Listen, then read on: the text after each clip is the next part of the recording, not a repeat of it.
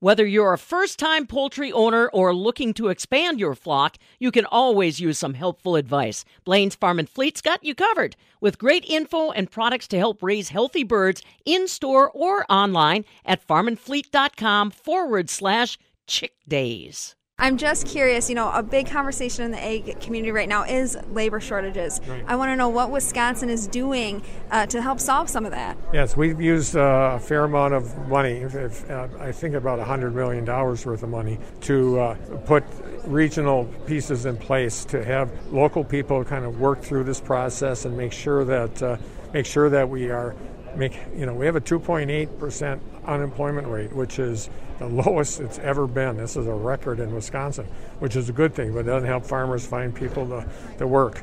And so we're, we, we put that money out there. We're waiting for some results from those regional partners.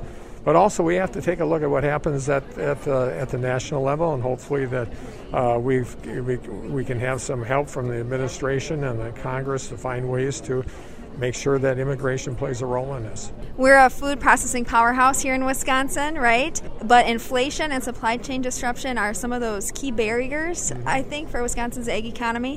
What about what's happening on that front? Well, we've just put uh, a fair amount of money. Uh, I think it was $100 million into the dairy processing industry to expand it as, as much as possible. And I do believe that uh, if, if that's still an issue, that we should have our legislators come up with a plan using uh, surplus money that we have at the state level. We, we have the largest surplus ever in the state of Wisconsin. If we're going to spend it on anything, dairy should be one of those things.